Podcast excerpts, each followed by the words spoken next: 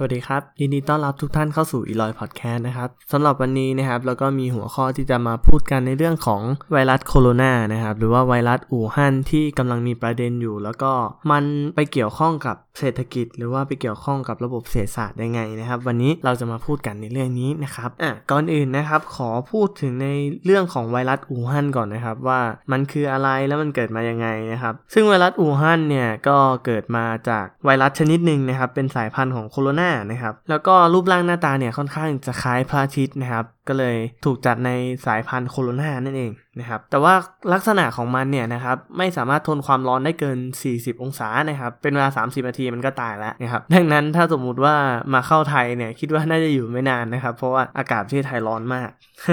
อ่าอาจจะไม่ใช่นะครับแล้วก็อีกอย่างหนึ่งครับมันไม่สามารถทนต่อแอลกอฮอล์ที่มีปริมาณ 70%ได้ อันนี้นักวิจัยหลาย ๆ ท่านก็เลยบอกว่า มันไม่ได้เป็นอันตรายมาก แต่ว่าเป็นอันตรายกับคนที่มีโรคประจำตัวอยู่แล้ว หรือว่าเป็นคนที่ภูมิคุ้มกันต่ำในส่วนของไวรัสก็จบไป อะ แล้วพอมาดูผลกระทบที่มีต่อภาคอุตสาหกรรมหรือว่าเศรษฐกิจมั่งนะครับ ซึ่งสิ่งที่มีผลกระทบมากที่สุดเลยนะครับ ผม คิดว่าเป็นเกี่ยวกับการท่องเที่ยว เกี่ยวกับการท่องเที่ยวอย่างต่อมาเลยก็คือสายการบิน อีกอย่างหนึ่งก็คือการค้าไม่ว่าจะเป็นช้อปปิ้งมอลล์ใหญ่ๆนะครับที่อาจจะเปิดตามหัวเมืองที่ไปท่องเที่ยวต่างๆนะครับอันนี้น่าจะรายได้ตก แล้วก็สายการบินก็น่าจะการบินน้อยลงข้ามประเทศน้อยลง แล้วก็พวกแหล่งท่องเที่ยวอย่างนี้นะครับแล้วส่วนที่ได้ประโยชน์ล่ะใครได้ประโยชน์มั่งนะครับ ผมคิดว่าโรงพยาบาลโรงพยาบาลเนี่ยน่าจะได้ประโยชน์จากการที่มีค่ารักษามากขึ้นนะครับหรือว่ารัฐบาลอาจจะสูบฉีดเม็ดเงินเข้ากับโรงพยาบาลมากขึ้นเพื่อที่จะรองรับผู้ป่วยนะครับ แล้วก็พวกกลุ่มอุตสาหกรรมเกี่ยวกับยารักษาโรคยารักษาโรคอาจจะเป็นบริษัทที่สามารถวิจัยยาตัวนี้ได้ตัวแรกนะครับ อาจจะทำกำไรได้ แล้วก็อีกอย่างหนึ่งที่ทำกำไรได้ในช่วงนี้เลยก็คือ อุตสาหกรรมเกี่ยวกับอุปกรณ์ป้องกันทางการแพทย์นะครับ ไม่ว่าจะเป็นบริษัทหรือว่าโรงงานที่ผลิตหน้ากากตอนนี้ถือว่าขายดีเป็นเทน้ำเทท่าเลยนะแล้วทีเนี้ยเรามาดูดีกว่าว่าเหตุการณ์ที่มันเกิดขึ้นในช่วงที่ไวรัสโคโรนาเนี่ยหรือว่าไวรัสอู่ฮั่นเนี่ยระบาดเนี่ยเกิดอะไรบ้างนะครับ อันนี้เมื่อเช้าสดๆเลยนะครับ ตลาดนิวยอร์กเนี่ยได้ปรับตัวลดลงเลยนะครับกว่า 380 จุด ซึ่งถือว่าเป็นเรื่องใหญ่เหมือนกันนะ ไม่ใช่เรื่องเล่นๆเลยนะครับ ที่ตลาดทั้งนิวยอร์กลดลงกว่า 380 จุด ดัชนีของเซี่ยงไฮ้ครับก็ถูกปรับลดลงมา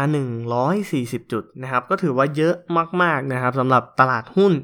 ของเซี่ยงไฮ้เลยนะครับและอีกอย่างหนึ่งที่มีผลกระทบต่อค่าเงินไทยครับ ค่าเงินไทยปัจจุบันนะครับอ่อนตัวลงมาที่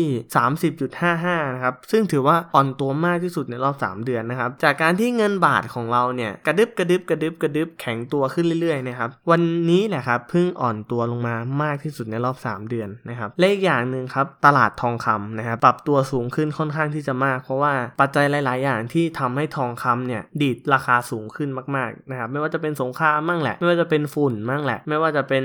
เชื้อไวรัสนี้มั่งแหละ ไม่ว่าจะเป็นไฟป่าจากออสเตรเลียมั่งแหละ ทุกอย่างล้วนมีผลกับทองคำหมด ดังนั้นเรามาดูดีกว่าว่า แล้วพอเรารู้แล้วว่าเหตุการณ์เกิดขึ้นอย่างเงี้ย เรามาดูดีกว่าประเทศไหนมีอุตสาหกรรมเกี่ยวกับสิ่งที่มันโดนกระทบมากที่สุด อย่างเช่นประเทศไหนมีอุตสาหกรรมท่องเที่ยวค่อนข้างมากนะครับอ่าอันนี้ผมหยิบยกมาจากรายได้ของการท่องเที่ยวนะครับรายได้ของการท่องเที่ยวซึ่งมันมีองค์ประกอบเป็นนักท่องเที่ยวจีนซะส่วนมากด้วยนะครับประเทศแรกกที่โดนเลยนะครับ ประเทศแรกเนี่ยสหรัฐอเมริกา ซึ่งอันนี้เนี่ยคนจีนเนี่ยอาจจะบินไปบินมากันบ่อยเลยนะครับ ประเทศแรกสหรัฐอเมริกา ประเทศที่2นะครับเยอรมนีนะครับ ประเทศที่ 3 ครับสหราชอาณาจักรหรือว่า UK นะครับ ประเทศที่ 4 ครับ ญี่ปุ่น ญี่ปุ่นก็โดนนะครับ ประเทศที่ 5 ครับ สเปนนะครับ ประเทศที่ 6 ครับ ฝรั่งเศสนะครับ ประเทศเหล่านี้เนี่ยถูก เอ่อเรียกว่าไวรัสเนี่ยโจมตีทางด้านการท่องเที่ยวเยอะมากนะครับ เพราะว่าเป็นแหล่งท่องเที่ยว และการท่องเที่ยวเนี่ยเป็นรายได้สำคัญของประเทศนี้เลยนะครับของประเทศนั้นๆนะครับส่วนสายการบินที่มีผลนะครับ ตอนนี้ก็น่าจะเป็นสายการบินที่มีการบินเข้าออกประเทศจีน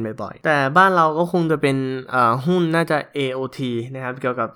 การบิน ของประเทศไทยนะครับ แล้วก็พวกห้างสรรพสินค้าที่โดนกระทบเนี่ยก็อาจจะเป็นพวกเครือเซ็นทันนะครับน่าจะโดนกระทบไปเยอะเหมือนกัน ซึ่งในส่วนอุตสาหกรรมที่ได้ประโยชน์เนี่ยก็เป็นพวกกลุ่มโรงพยาบาลนะครับโรงพยาบาลทุกโรงพยาบาลเลย แล้วการคาดการณ์ที่ผมคิดไว้นะครับ ซึ่งการคาดการณ์เนี่ยกลุ่มหุ้นท่องเที่ยวและการบินเนี่ยพวกนี้จะปรับฐานลงมา ปรับฐานลงมาในช่วงการเกิดวิกฤตอย่างนี้แน่นอน หลังจากที่วิกฤตเนี่ยนะครับผ่านพ้นกลุ่มหุ้นเหล่านี้แหละครับจะเป็นที่หมายตาสำหรับนักลงทุนมากๆนะครับ เพราะว่ามีอัตราการฟื้นตัวค่อนข้างสูงนะครับ ดูจากประวัติของโลกซาเมื่อปี 54 นะครับ ก็ถือว่าเติบโตขึ้นมาค่อนข้างที่จะมาก จากการที่เกิดวิกฤตโลกซาในตอนนั้นนะครับสำหรับใครที่สนใจเรื่องของเทคโนโลยี ในเรื่องของเศรษฐศาสตร์แล้วนะครับ ก็สามารถติดตามอีลอยพอดแคสต์ได้นะครับสำหรับตอนนี้ก็ขอลาไปก่อนนะครับ สวัสดีครับ